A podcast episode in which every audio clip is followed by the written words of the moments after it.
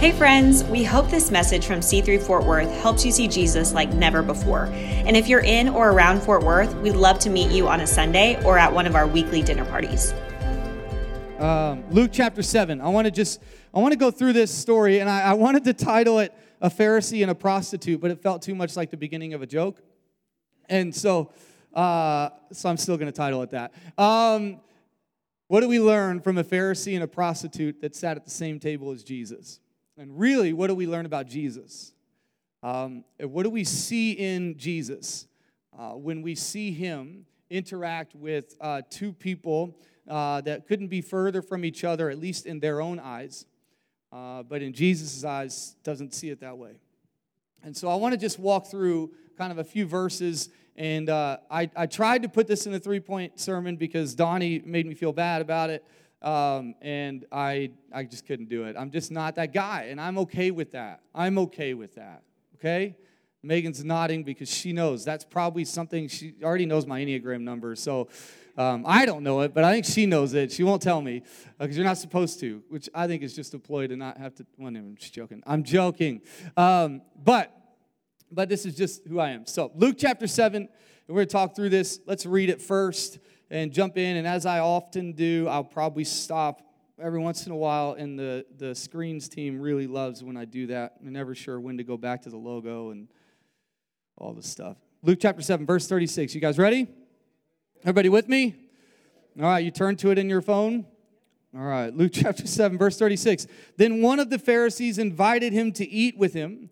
He entered the Pharisee's house and reclined uh, reclined at the table. I think that I'm not going to lay down on the ground like it did the last time, but what, what Jesus has just done is, uh, is kind of tell them, hey, John the Baptist came this way, preaching and teaching, wearing the crazy outfits and eating weird bugs and baptizing people in the Jordan. I still think the greatest thing you can learn about Jesus is there's a, there's a verse that says Jesus in the city of in the region of Galilee in the Jordan River baptized people uh, was baptized by John the Baptist. If you need to know anything about Jesus, you need to know that in an unreligious region, in a dirty river with a man eating locust, was baptized to declare he had arrived.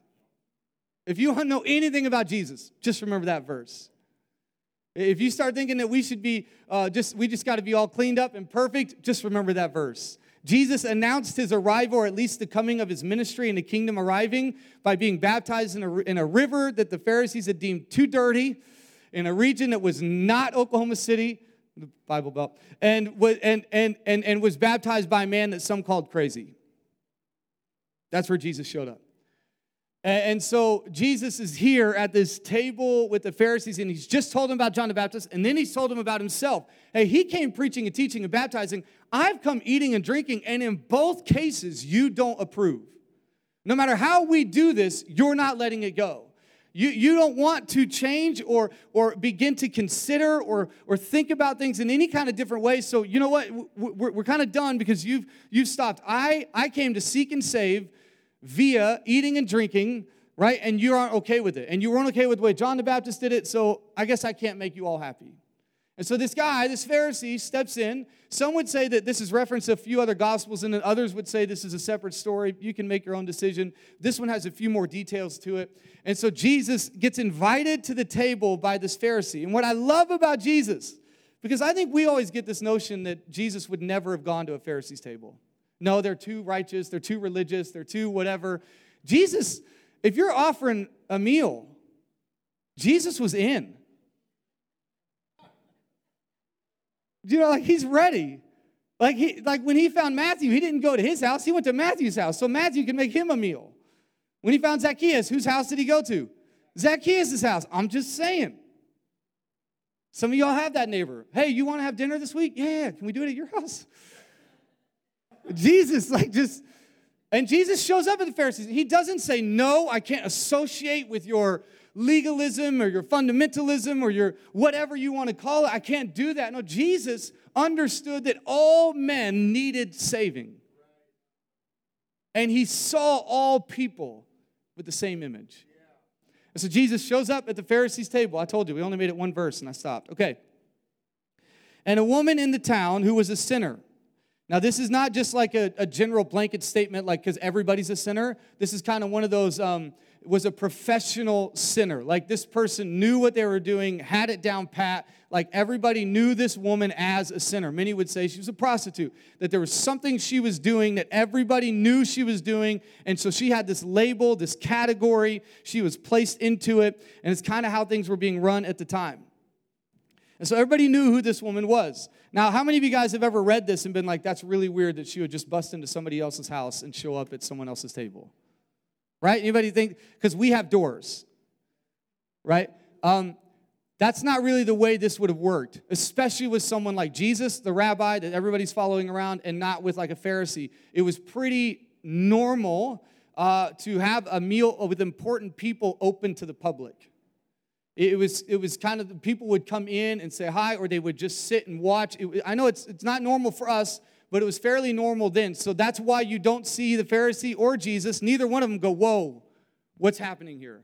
Why, is, why are you here? There's a good chance there were other people already there that were not partaking of the meal, but were part of the, the space and part of the environment. Okay? So this is not abnormal. That's the part, and that's that's why later on you don't see the Pharisee going, "How dare you break into my house?" or Jesus kind of going, "Whoa, where is this person coming from?" This was somewhat normal to the day.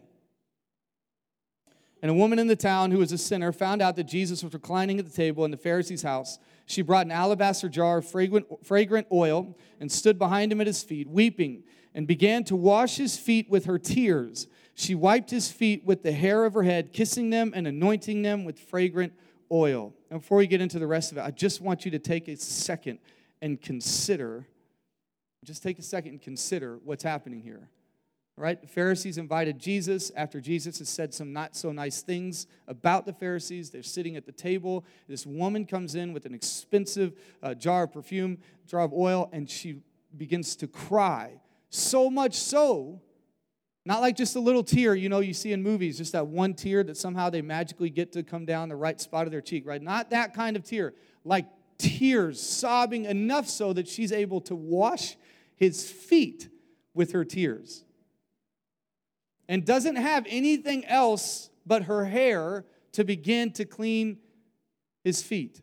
I want you to think about the moment. I want you to think about the woman. I want you to think about what she had to be thinking about life, what she had to be thinking about people, what she had to be thinking about the labels and the categories she was put in. I want you to think about where she's at to barge into a place like this and not just be part of the surroundings, but actually put her, herself at the feet of Jesus, sobbing and washing his feet with her hair. I just, just right now, real quickly, I just want you, what sticks out to you? What do you think she's feeling? What do you think, what do you think she's wondering about the people who are observing her act of unashamed, maybe worship, you could call it, gratitude? I want you to begin to think about what you would think if you're at a meal with Jesus or the Pharisee, whichever one you want to say you are. If you said, I want to know the Pharisee, then you're thinking you're Jesus, but whatever. I want you to think about that meal, and I want you to think about a woman walking in. Everybody knows this woman's reputation. Everybody knows her history. Everybody knows her baggage. Everybody knows the labels. Everybody knows what's going on. She shows up at the table, sobbing, crying. It doesn't look like she's crying out of sadness or even regret. It looks like she's Seems like she's crying out of, a, out of a joy and a gratitude and a thankfulness. That's, that's where we get to see Jesus in action. When someone has walked in and, and broken down in front of Jesus and in front of the Pharisees. In front of the Pharisees, most likely the ones who have labeled her a, an official, official sinner. Right? It's in her bio. It, she's a sinner clearly. And she begins to pour out her life in front of Jesus. And what's not catching the Pharisees' eye is the fact that she showed up. It's, it's not even the fact that she begins to pour the oil out or that she begins to wipe her, his feet with her hair. It's, it's none of those things. What does the Pharisee notice? Well, let's read. Let's see what, what he says. Verse 39 When the Pharisee who had invited him saw this, he said to himself, This man, if he were a prophet, if he were a prophet. So this should give you some inclination as to what he or why he invited Jesus to his table. He's clearly not already there with Jesus. He hasn't made this decision that Jesus is the Savior or is the Messiah or that somehow Jesus has proven himself. This is still one of those, uh, I want to see what this guy's all about. This is more of an infatuation than it is a, a meal of honor or a meal of worship. This is him going, I'm going to interrogate, I'm going to check this thing out, I'm going to try to find out who Jesus really is, see if he says something that's not allowed to be said. He's, he's really trying to find something here. You, you know this because of the way the Pharisee responds. When the Pharisee who had invited him saw this, he said to himself, This is what Pharisee gets upset about. It's not what the lady does. It's not how she shows up. It's not that she's crying. It's not that she pours the thing out. It's not any of those things. What does he notice? This man, if he were a prophet, would know who and what kind of woman this is who is touching him. She's a sinner! Exclamation point. I know we don't use stuff like that anymore. Exclamation point means more like emphatic, right? You shout it. Some of you need to stop using that because you're not shouting all the time when you text it. Okay. Um, and Jesus is here in the Pharisee. The thing he notices, what does he notice? He doesn't notice the woman necessarily. He notices Jesus' response to the woman. What does he do? He, the first thing he does is he does the who and what. We do this a lot to people. We who and what people all the time. Every day of our lives, we who and what people. Who is it? And what kind of person are they? Not by talking to them, not by asking them questions, not by checking in on them, not by, no, we go, uh, who is that? And more importantly, what are they? Are they one of those, are they one of those Republican people or Democrat people? Are they a progressive or are they conservative? Are they, are they mask wearing or not mask wearing? I'm just throwing some of the hot ones out there, right? Uh, are they vaccine or not anti vaccine? Are they, we don't like the middle. That doesn't exist. Nuance isn't there. So it's one or the other, right? Are, are, do, are they an Instagram person or are they, are they you know, TikTok person? Are they, are they Dallas Cowboy fan or not? Because there's nothing else. Let's go, Cowboys. How them Eagles flying? No. So the I'm just gonna so uh, so here's the thing. This is we we love the who and what people every day. We and, and I'm not even telling you that it's a problem. Like if I walked into Walmart and nothing was labeled, and there were no things on the aisles telling me where I was supposed to go, I'm already in there three times as long as I need to be. I already get lost, and they've got every sign imaginable. If they took all the labels and the categories away, oh, at least I would have an excuse then. I'm not telling you categories and labels are wrong, but when they are all, when they are everything, when they are all we look at a person, all we judge a person by, all we think about a person, that's when we've missed it. Because when we understand that we are all the, the, the, as we mentioned before, the thread of good and bad runs through all of us. We want this clean and clear distinction between the good people and the bad people. If we just get rid of all the bad people, if we could just get rid of all the bad people, the world would be good. And we keep trying, and it doesn't work. Why? Because you all got some good in you, and you all got some bad in you. And depending on the week you've got, I can tell you which one you're going to be. And even when we're being really, really good, we got some bad motives. And even when we've done some things that were really, really bad, we had good motives. It's like a no win thing. This, this is the, kind of the whole point of this story. And so, this Pharisee, the first thing he does is he who's and what's people. He puts them in a box and he says, This is who you are. everything you've done is summed up in the fact that you are a sinner. And so he makes the, judgment decision about it. But really, what he what he more is uh, what he's he's thinking about more is this, and, and you see it here. He says, "This man, if he were a prophet, this man, if he were a prophet, would know who she is, right, and that she's a sinner, and that she's touching his feet." So there's two things. One commentator said they questioned two things. Number one, his discernment. A prophet would know that you can't associate with a person like this. A prophet would understand this person's evil, wrong, sinner, all the stuff. Second thing, his holiness. If you do know who it is, why in the world would you let her touch your feet? and get so close to you as to contaminate your feet. But remember, feet washing was a pretty sacred thing.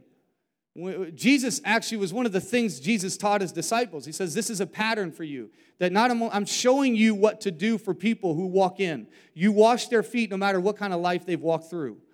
You wash their feet. Jesus, so this, this feet washing thing is not just some random thing, it's an important thing. And so this Pharisee is not questioning the woman, he's, he's made up his mind about the woman. He's questioning Jesus. How dare this Jesus? He clearly doesn't have discernment, or if he does, he clearly doesn't understand holiness. He clearly doesn't understand how you have to stay clean by getting away, by separating yourself from people. And Jesus, I love this. I love that Jesus always hears them or discerns their thoughts. Like here he is. I, I, mean, I don't know if you ever tried to hide something from Jesus. Uh, that was kind of perfect. I couldn't think of a good joke. So, uh, but I, I, don't know if you've ever tried to hide something from Jesus and tried to make sure that, um, and to make sure that he doesn't quite hear what you're thinking, right? So you say something under your breath about the person, maybe about your spouse. You know your spouse didn't hear you, but I'm just going to let you know Jesus did. How's that for an old preacher trick? Jesus hears you and sees you every time you do something wrong. Just joking, just relax, it's okay. Jesus sees it, Jesus hears it, and Jesus replies to his under the breath, under the, right? This Pharisee didn't say something for Jesus to hear, but Jesus heard it anyways, right? Jesus hears what the Pharisee says, and Jesus replies to him by saying this. I love this. Simon, yes, I have something to say to you. I don't know if you realize this, but has anyone ever told you, um, I've got something to tell you? Have you ever heard that phrase from someone? Hey, I've got something to tell you. Do you ever, ever think this is going to be good? No, it's always, okay, what did my child do? Right? Or what do you, what do you, you know, what's going to ruin my day? What, what, do, what are we going to have to work out? How did I offend you? Right? It's always, hey, I've got something to tell you. It says, Jesus, when the rest of the people in the room are going, oh, okay, this is awkward what are we doing now? What are we, what's going to happen? Pharisee stopped talking. He's talking under his breath. The rest of the people are watching this woman cry her life out in front of Jesus. And Jesus, this is, man, I'm going to tell you, I know we like to avoid awkward moments. We, we like to avoid difficult moments. But I want to tell you something. Sometimes those are the moments where Jesus speaks the most clearly and teaches us the greatest lessons. Don't, don't avoid these moments. That's, what, that's why stepping out in faith sometimes is so important because it puts you in a place where you can hear better and see better. But it's also where you need to be enough uh, honest enough with yourself or honest enough with others where Jesus can speak to you. If you're failing at something or struggling with something or hurt by something, you got to be honest about those things. It, it, if, if that wasn't part of the Bible, we wouldn't have Psalms. The, lament is such a big part. So there's got to be this willingness to, to be honest and open about what's going on. And Jesus says to, to Simon, says, Hey, I, I need to tell you something. And teacher, he said, go ahead and say it. I would have been like, Are you sure? Can we run it by? Can you like whisper it to someone, make sure it's good before you tell me? And the Pharisee says, No, I want you to go ahead and tell me. So Jesus goes into telling uh, a story. It really kind of a, a, this may be a little bit of a parable, but telling an illustration. Verse 41 says this He says, A, a creditor had two debtors. One owed 500, the other 50. Since they, everybody say they, since they could not pay him back. I want you, I want you to catch that because it's a really, really important part of this, of this story that he's telling. He didn't say, since one had 500 to pay back.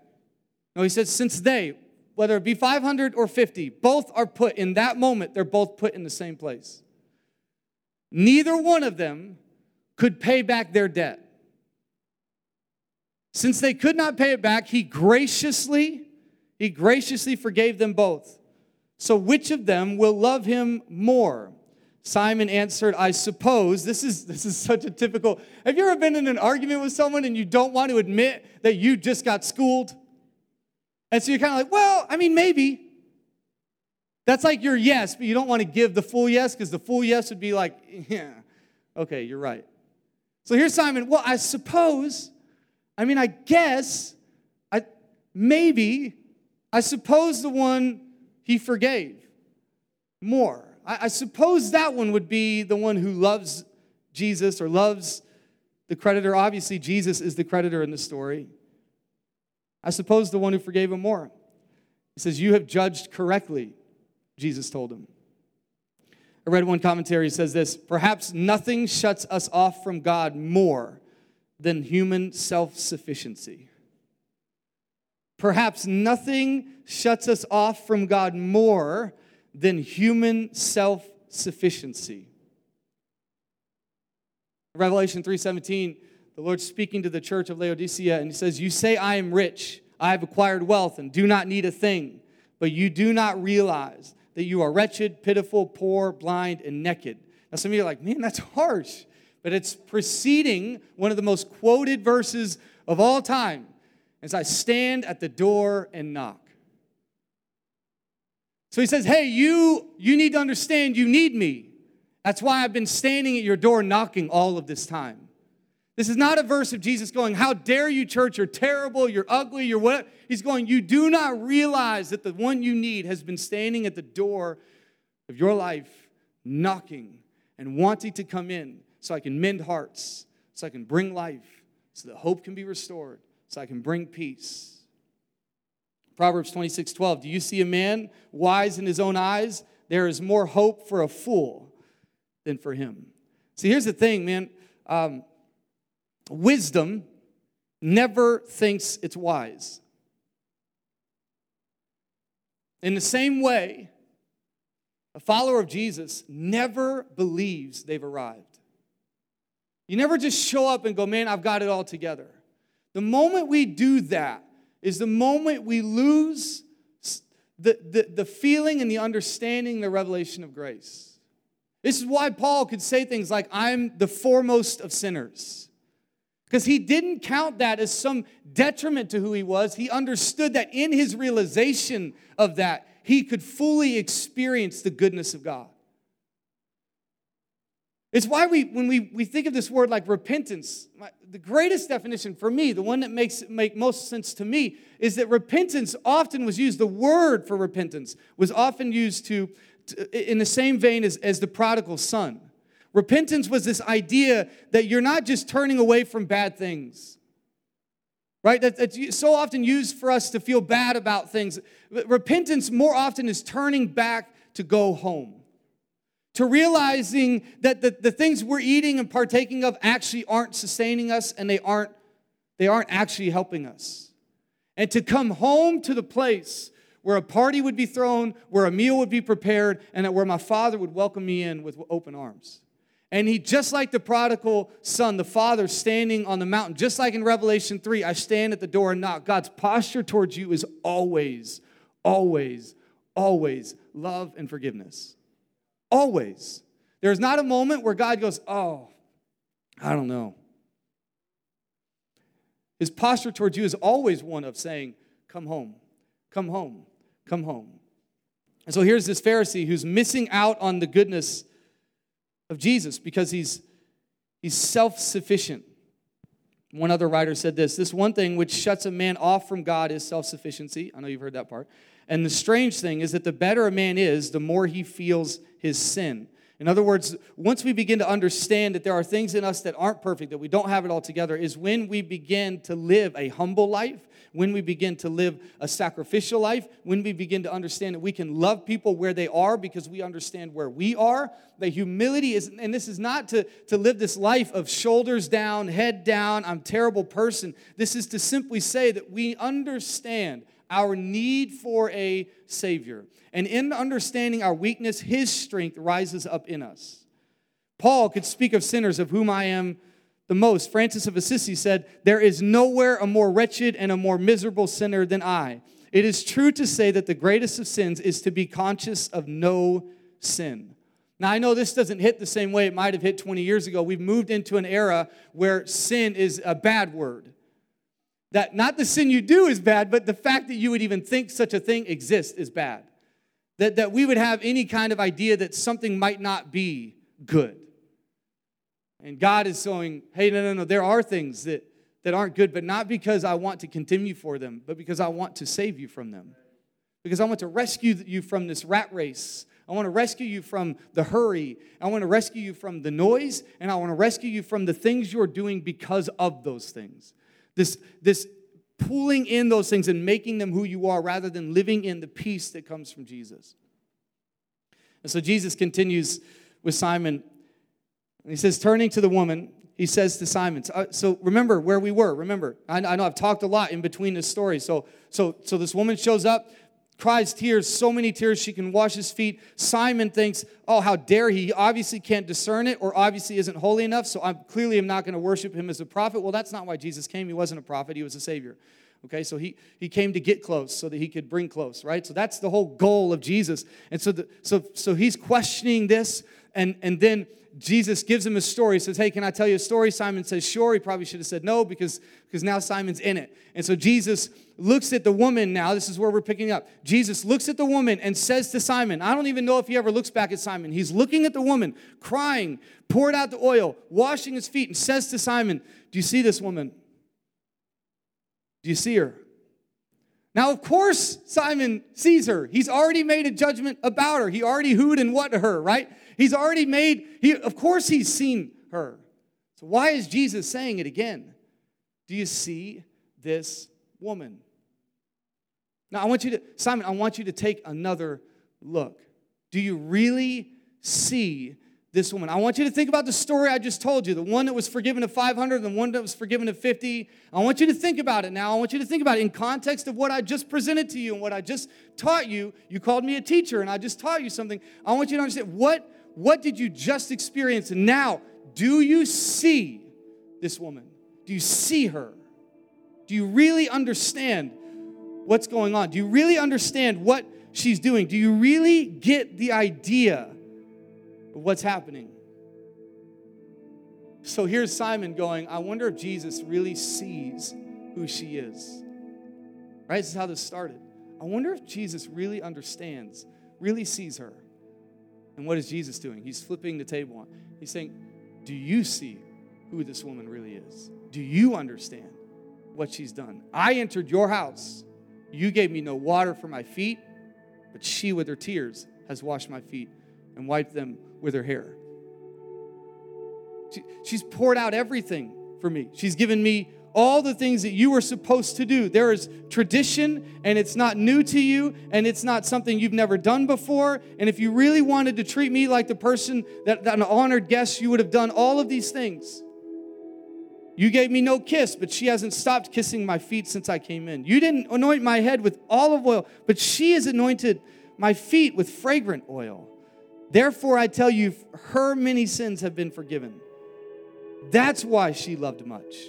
But the one who is forgiven little loves little. Then he said to her, Your sins are forgiven. Do you see her? Do you see this woman in all her pain and all her labels and all the categories and all the things you want to call her and say about her and all the who's and what's you want to put on her? All the stuff. Do you really see this woman? Because I do. I, I, I see a woman who didn't, didn't judge her stature as the thing that defined her, but she came in with a posture of worship and thankfulness. She came in with an attitude of, of I'm going to honor Jesus. I've been forgiven and given grace. I, I've showed up in faith, trusting that the one who has healed lepers and the one who has made blind eyes see and the one who's forgiven the lame man on a mat and the one who's done all these things, I trust that he will do what he's already done. And Jesus begins to make new. One commentary says this I entered into thine house. How strong the contrast between the indifference of the Pharisee and the earnestness of the penitent. He withheld water, she gave precious tears. The blood of her heart, says Augustine. He gave no kiss to his cheeks. She covered his feet with kisses. He grudged even a drop of oil. She broke the box of rare ointment for her. He treated him with dis- despite as an underling. She adored him as a prince.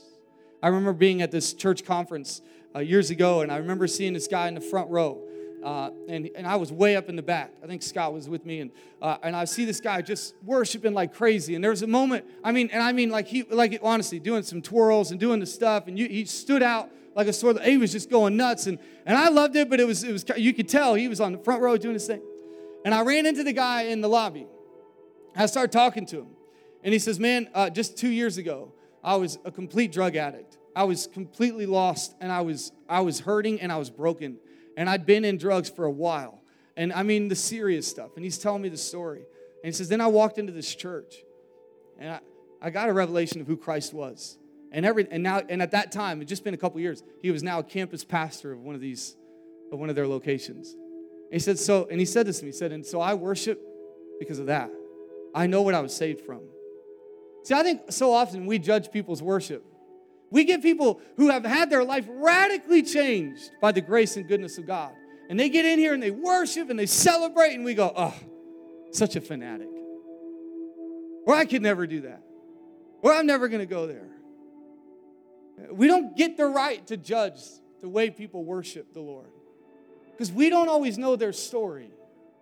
We don't get to who and what people. People need to come in here and be able to express their gratitude and their thankfulness. They need to express their hurt and their pain as well. They need to be able to come into a place and experience forgiveness, not judgment. And they need to know, because this church knows, that Jesus does not step away, but steps close. Jesus doesn't fill the silence with more silence, but he fills it with a story of grace and forgiveness. And Jesus looks at this young lady and looks at Simon the Pharisee, who's supposed to have it all together, says, Do you really see her? Because here's the reality of the situation, and this is where it gets hard for you and I as followers of Jesus, is that the way we see people often reveals how we see Jesus. The way we see the way we see people and the way we treat people and the way we judge people is often a, a revelation of how we see Jesus. How do we think Jesus would treat them? Uh, A.W. Tozer has this great quote, and it gets quoted all the time. And he says, uh, The most important thing in your life is how you see God. Because all of our worship is based onto that. What comes into your mind when you think about God? Now, that, that quote happened about 40 years before the one I'm about to quote you from C.S. Lewis. They, they may found, sound like they're an argument, but I, I don't think they are. I think the ultimate goal is the same. C.S. Lewis says, I read in a periodical the other day that the fundamental thing is how we think of God. By God Himself, it is not. How God thinks of us is not only more important, but infinitely more important. Indeed, how we think of Him is of no importance except insofar as it is related to how He thinks of us. Now, I don't think A.W. Tozer was di- disagreeing with that. They didn't really hang out together. The goal is here, though do you think of God as a judge of your life? Do you think of God as one who loves you? The most important thing you can understand is how deeply Jesus cares for you. How deeply God wants to move in your life, how much He wants you to understand His care. What do we see about Jesus in this moment? What do we see about who He is? One of the toughest things to do these days uh, is invite people to church. And there's two reasons, I think.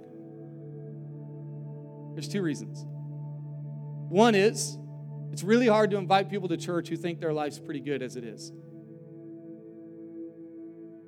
You know what I'm talking about? Brunch is a better option because life's good that way. I get it, right? We, this, that, it's hard to invite people because we've, we've become a, a people where life's good even when it's not. But I cover it up with all these other things. I deal with all these other. I don't need to go there because I've got I've got it all together here. And the other one is the other obstacle is when people think the church is perfect. When people think that people in here have it all together and have it all good, then they don't want to step in there when they aren't. So we got this real conundrum because you got some people who won't come to church because they're like, well, no, my life's good. And then you got other people who come to church because everybody in church's life is good. And this is why this is so important to understand a story like this. Is because Jesus is looking at both the Pharisee and the prostitute and saying the same exact thing. The only difference is the posture of each. The only difference is the posture of each person.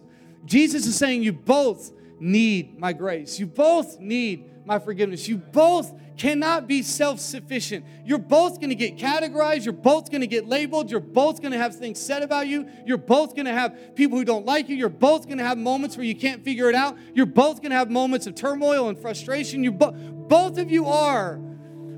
But I want to forgive and I want to bring grace and I want to bring life. And I'm sitting at your table so that you can see that in all people there is the image of Christ. And then he says to the lady, says to the woman, he says to her this He says, You are forgiven. Your faith has made you well.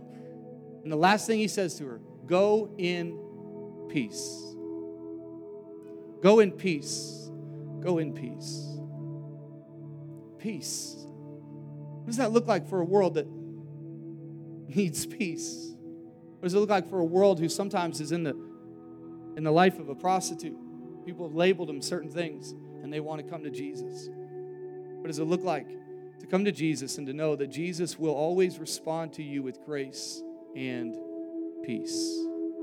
Grace and peace. What is it for this woman to walk away, having walked in broken, shedding tears, giving all of her life, pouring it out, and for Jesus to look at her and say, You go in peace. Your faith has made you well she walks out of that place, and I'm sure not everything's sorted. I'm sure not everything's uh, figured out. I'm sure not everything is done. I'm sure not everything is perfect. But she walks out of there with the one thing that no other man could give her. Walks out with the no thing that the world could provide for her. Walks out understanding that peace has been given to me, and from the inside out, I'm able to live this life without the labels, without the judgments, without the categorizations, without the who's and what's of other people. Walking out in peace and knowing that Jesus forgives fully. What does it look like for us to look like Jesus? Do we identify more with the stature of the Pharisee or the stature of the prostitute? Or do we identify with the posture the Pharisee or the posture of the prostitute? Are we willing to come before God, pour out our lives so that He can give us peace? While you bow your heads as we close, Lord, I thank you so much for today. I thank you for your grace. I thank you for your peace. I thank you that you are full of life. And I thank you that you have made a way. God, I pray that today as we as we close out, I pray that people would hear that Jesus doesn't step away from the table when we walk in. With all of our stuff, with all of our baggage, with all of our sin, with all of all of our mistakes, with all of our frustrations, but Jesus, you don't step away, you don't back up, you don't. No, you actually break the silence. And no matter who's sitting at the table, no matter who is standing around judging and making decisions about who we are, Jesus, you, you forgive, set free, and send us out in peace.